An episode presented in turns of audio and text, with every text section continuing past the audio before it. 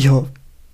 io non so come, ma sembra che in qualche modo la storia di Gwen abbia aiutato a mantenere a bada la nebbia. Almeno per un po'. È come se lei in qualche modo mi avesse aiutato, ma... No, questo, questo non è possibile. Sono, sono solo storie, sono personaggi inventati. Come... Eppure... Questo potrebbe essere il mio ultimo messaggio. Non avrò tempo di abbellire questa storia come faccio di solito, non avrò tempo di raccontarla come si deve, non avrò tempo di fare nulla di tutto questo. Ma non è il momento per pensare a, queste cose. Pare che una nuova tempesta si stia per scatenare, più grossa questa volta della precedente. Se non doveste avere più notizie di me è possibile che la rovina abbia vinto. Però forse... Forse leggendo la storia del re in rovina potrò scoprire un modo per risolvere questa situazione. Ogni volta che Viego pensava al suo volto, lo vedeva un po' diverso. A volte gli occhi erano troppo lontani, altre troppo vicini. Ogni volta che Viego pensava al suo volto, lo vedeva un po' diverso. A volte gli occhi erano troppo lontani, altre troppo vicini. Oppure i suoi zigomi erano un po' troppo stretti o troppo ampi. A volte dalle sue mani mancavano i calli da sarta, ma altre erano nodose e screpolate per le lunghe giornate al lavoro con ago e filo. A volte indossava un vestito, altre una semplice tunica e altre ancora era completamente nuda. Non era mai la stessa, ma era sempre uguale. Non c'era mai, ma era sempre presente. Uno spettro del cuore che Viego non possedeva più, strappato quando... quando... Dal suo nero trono in frantumi in fondo al mondo, Viego colpì con la sua lama regale la roccia sotto di lui, crepando l'ossidiana e trasmettendo una brutale scossa in tutte le isole ombra. Alla sinistra aveva un dipinto che non riusciva più a guardare, perché la dolce espressione di Isolde era troppo perfetta per essere ammirata, troppo cara per lasciargli un momento di pace. L'aveva strappata, lasciando solo l'immagine di uno stolto e giovane re, che secoli prima aveva creduto nella gentilezza del mondo, ora morto a tutti gli effetti. O se non morto, era qualcos'altro. Viego non ricordava molto del suo vecchio paese, prima delle ombre, della corruzione, prima del dolore.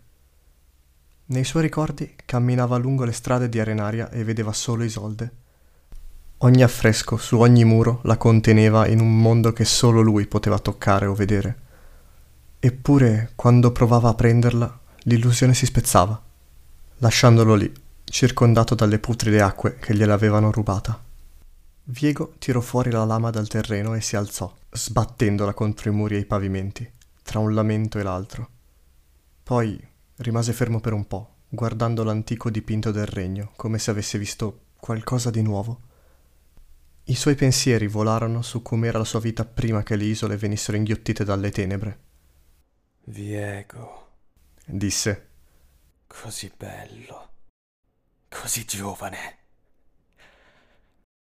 Che fine hai fatto, Viego? Dove sei finito? Dove sei finito? Lasciò cadere il dipinto, rompendo la cornice e rovinando la tela. Dove sei, Isolde? Disse Viego. Perché non torni da me? Ma conosceva già la risposta. Per molti la nebbia oscura è un flagello, foriero di mostruosi spettri assetati di vita che rapiscono i vivi fino alla morte del sole, fino alla fine del mondo. Per Viego è la grande e infinita tristezza che sgorga incessantemente dal suo cuore spezzato. Un ricordo del suo amore, dei bei giorni perduti e la crudele consapevolezza di ciò che gli fu tolto così tanto tempo fa. È la stessa nebbia che strazia la terra, infettando tutto ciò che tocca, con il suo funesto potere, assorbendo la vita finché tutto non brilla del verde funereo della rovina. Eppure anche questa ha uno scopo, perché con gli alti e bassi della tristezza di Viego la nebbia si spinge in avanti, come se fosse attirata da qualcosa di vecchio, familiare e sicuro. Gli spettri e gli spiriti che viaggiano al suo interno fanno ciò che vogliono, ma la nebbia no. La nebbia cerca incessantemente lei. Tutto ciò che fa Viego è per lei. E ora ha trovato qualcosa, lontano dalle rive delle isole, oltre i moli di Bilgewater e le coste di Ionia. Qualcosa nell'entroterra, nascosto in una piccola città sorta lungo un fiume. L'oggetto chiama Viego, urla il suo nome, esige la sua attenzione. E anche se la gente si lamenta, scappando dal velo mortifero che va a coprire le loro case e i loro campi, nonostante le urla degli spettri, i loro orrori, Viego sente solo una voce, una e una soltanto. Gli sembra che dica Viego, ma non riesce a distinguere le altre parole. Il re in rovina emerge dalla nebbia come un'ombra famelica, attraversando la prima guardia che vede e sollevando la sua spada il volto dell'uomo si contorce per il dolore e il suo corpo si scioglie, per poi essere assorbito dalla nebbia.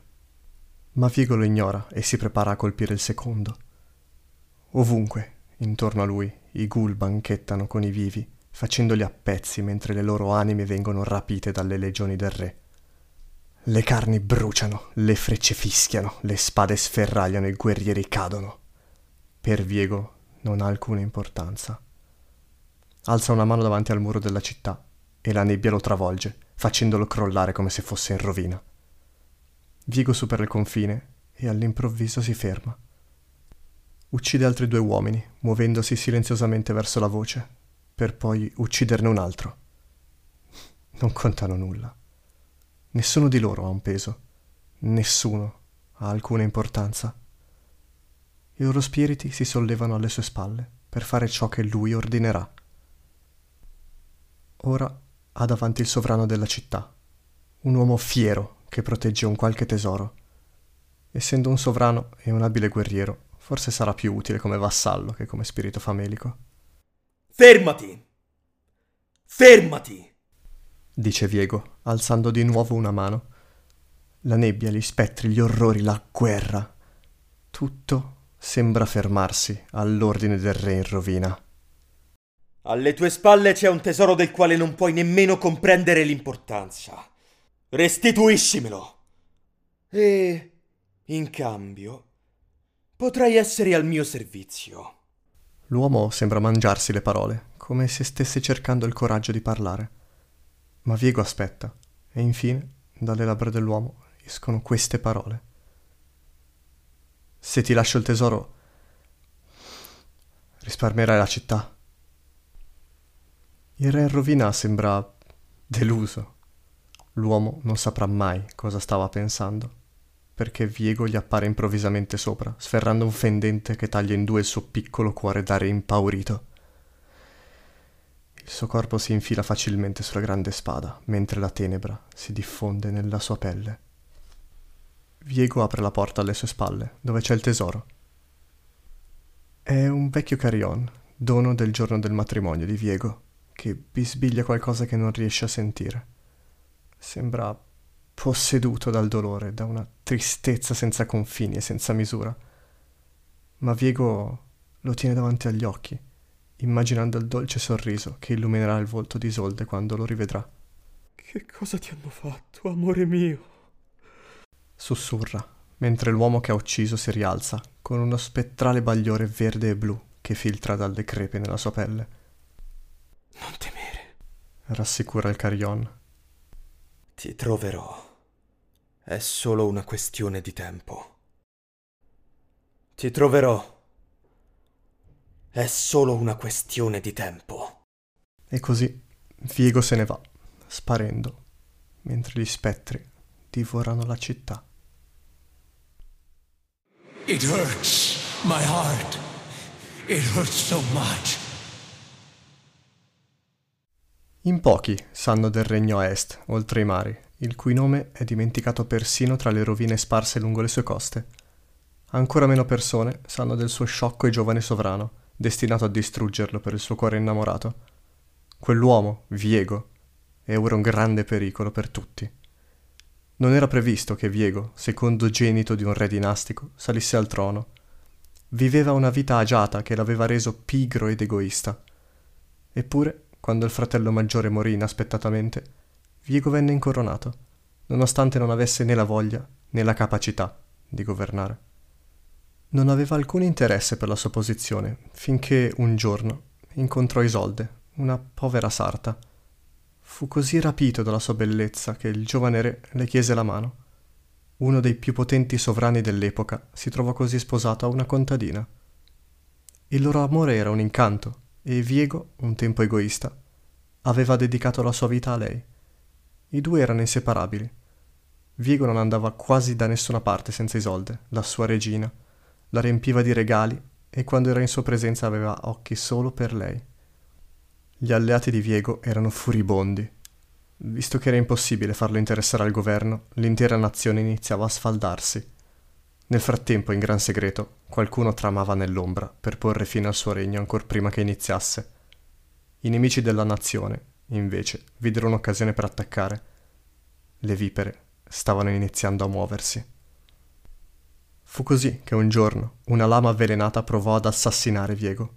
Il re però era ben difeso e la daga lo mancò e colpì di strisce Isolde. La potente tossina fece rovinosamente sprofondare Isolde in un torpore letargico, lasciando Viego inerme davanti alla sua condizione sempre più grave. Travolto dalla rabbia e dallo sconforto, prosciugò la tesoreria del regno nel tentativo di salvarla. Ma fu tutto invano. Isolde morì nel suo letto e Viego fu consumato dalla follia. La sua ricerca per un antidoto divenne folle e disperata. Non riuscendo ad accettare la morte della moglie, sacrificò tutti i tesori del regno fino all'ultima moneta, nel tentativo di farla tornare da lui. Mentre la nazione sprofondava nel caos, Viego si nascose con il corpo di Isolde, diventando violento e pieno d'odio. Poi venne il giorno in cui venne a scoprire il segreto delle isole benedette e della loro acqua, capace di curare ogni male. Assalì il pacifico regno con il suo grande esercito, massacrando chiunque opponesse resistenza, fino ad arrivare al santuario segreto dove abbandonò la moglie tra i flutti dell'acqua benedetta. L'avrebbe fatta tornare da lui, anche a costo di distruggere tutto. A qualsiasi costo. Per un attimo Isolde tornò si svegliò come un orrendo spettro di nebbia e ombra. Nel dolore, nella collera e nella confusione di essere stata strappata alla morte, afferrò la lama incantata di Viego e gliela conficcò nel cuore. La magia dell'acqua e dell'antica spada entrarono in conflitto, facendo eruttare l'energia del santuario su tutte le isole, intrappolando nelle creature in un torturato stato di non morte. Eppure Viego non ricorda nulla di tutto questo il suo paese cadde in rovina. Grandi nazioni sorsero e caddero e col tempo persino il suo nome venne dimenticato, fino a che, mille anni dopo la sua morte, Viego è sorto nuovamente e questa volta è determinato a non fallire.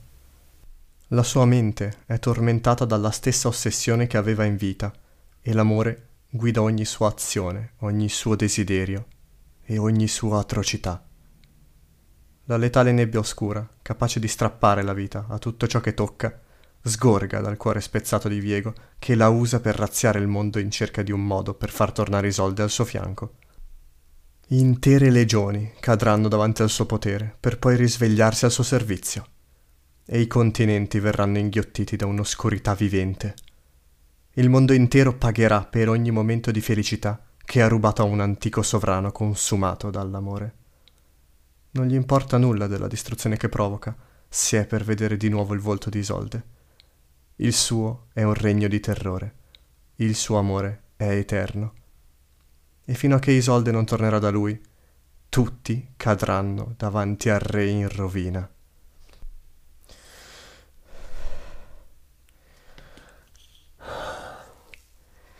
Io... cosa... C- cos'è successo? Era era tutto buio e sembrava non ci fossero più speranze. Poi non, non mi ricordo niente. Non... Gwen.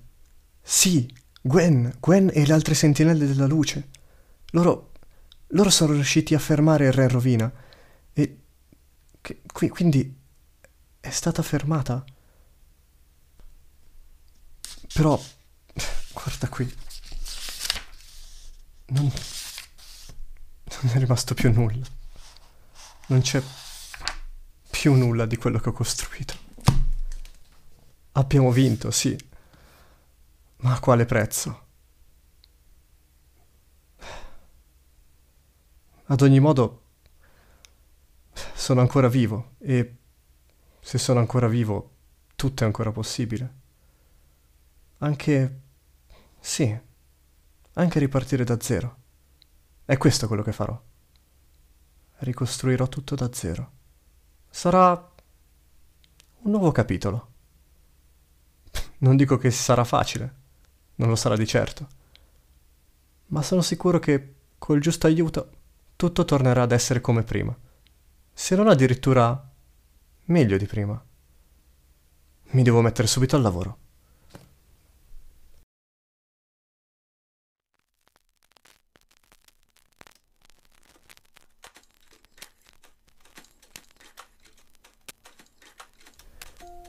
Oh, ebbene sì signori, la rovina mi ha portato via la pagina e adesso ricaricherò tutto quanto da zero con, beh, un bel po' di novità.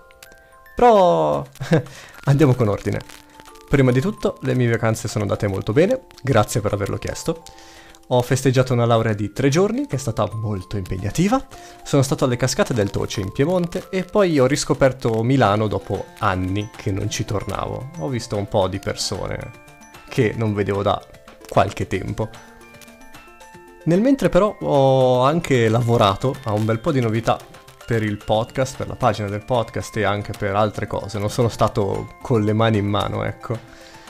E in questa ricostruzione della pagina mi ha aiutato tantissimo Martina, grazie mille Martina, in arte Lotus Wolf, che ha disegnato a mano le nuove grafiche e, rega, sono bellissime, non vedo l'ora di caricarle per vedere le vostre reazioni, vedere i vostri commenti perché ci siamo davvero impegnati, lei si è davvero impegnata e secondo me il risultato è davvero davvero bello, ma poi sarete voi giudici e giuria. Ad ogni modo, grazie mille Martina per essermi stata dietro con tutte le mille richieste che ti ho fatto e i mille cambi che abbiamo fatto poi in corso d'opera ne è valsa davvero la pena, ti ringrazio tantissimo. E sappiate che la taggerò comunque nei post dove ci saranno sue, i suoi lavori, in modo che beh, possiate dare anche un'occhiata alla sua pagina, giustamente. In seconda battuta, poi, penso che quelli tra i più affezionati di voi avranno notato una voce diversa dal solito in questo episodio. Diversa sì, ma per alcuni invece potrebbe essere anche una voce familiare, magari l'avete sentita da qualche altra parte se giocate a League. E beh sì, la voce di Viego nel racconto iniziale è proprio quella di Viego, quel Viego. E quindi uh, grazie mille anche a Ezio perché è stato super gentile, super disponibile a prestarmi la sua voce per questo episodio e beh hai davvero contribuito a rendere tutto quanto davvero davvero molto speciale, quindi ti ringrazio davvero tanto, tantissimo, tanterrimo. E anche per lui, raga, ci sarà il tag al suo profilo, che così almeno passate a fargli un saluto da parte mia, ringraziarlo per, uh, per aver regalato, insomma, questo episodio a tutti, insomma, perché è stato, è stato un bel gesto, ecco, l'ho apprezzato davvero un sacco. Ho detto, l'ho già detto che l'ho apprezzato. Vabbè, nel caso, sappi che ho apprezzato. In tutto questo, quindi, Legends Unfold riparte da zero dopo la sconfitta del re in rovina, beh, per puntare, si spera, ancora più in alto. E tra le novità vi porterò anche dei reels, dei dietro le quinte del podcast, qualche intervista con altri magari creator, oppure altri podcaster come me che vivono qui sull'internet, su Instagram e su altre piattaforme. E comincerò a fare anche delle live su Twitch. Quindi tenetevi forte perché questo è solo l'inizio. Di nuovo. Come al solito comunque ti ricordo che se ti piace quello che faccio puoi attivare le 500.000 campanelle che ci sono in giro per i social, quindi mi lasci un follow su Instagram, su Spotify per non perderti le novità delle pagine, se attivi le notifiche sui post e sulle storie su Instagram, beh, non ti perdi appunto le nuove grafiche che arriveranno a breverrimo e nella mia bio di Instagram trovi l'accrocchio di tutti i link dei miei social, tra cui c'è anche la pagina Anchor FM dove ci sono tutti gli episodi pubblicati fino ad ora da ascoltare direttamente da browser senza dover scaricare altre robe. Ci sono anche tutti i link alle altre piattaforme di podcasting in caso ti stessero più comode. E soprattutto su Anchor FM puoi mandarmi messaggi audio dove boh, mi dici robe che ti passano per la testa o commenti sulle puntate e non lo so, a me potrebbe far piacere sentire un messaggio, qualche, anche qualche critica costruttiva per carità, poi magari si può pubblicare in un prossimo episodio. A me fa comunque davvero tantissimo piacere vedere questo bel seguito e vedere che la passione che metto nel podcast viene comunque ricambiata e un qualsiasi gesto, anche minimo, un like, un follow sono davvero apprezzatissimi. Ehm, beh, questo è quanto per questa puntata, che è un po' più lunghetta del solito, ma ci tenevo a dire un po' di cose, ecco, c'erano un po' di novità a cui far fronte. Per il resto, come sempre, spero che questa storia ti sia piaciuta e se vorrai ci sentiremo alla prossima puntata di Legends Unfold. Un saluto dal tuo amichevole Hernani di quartiere.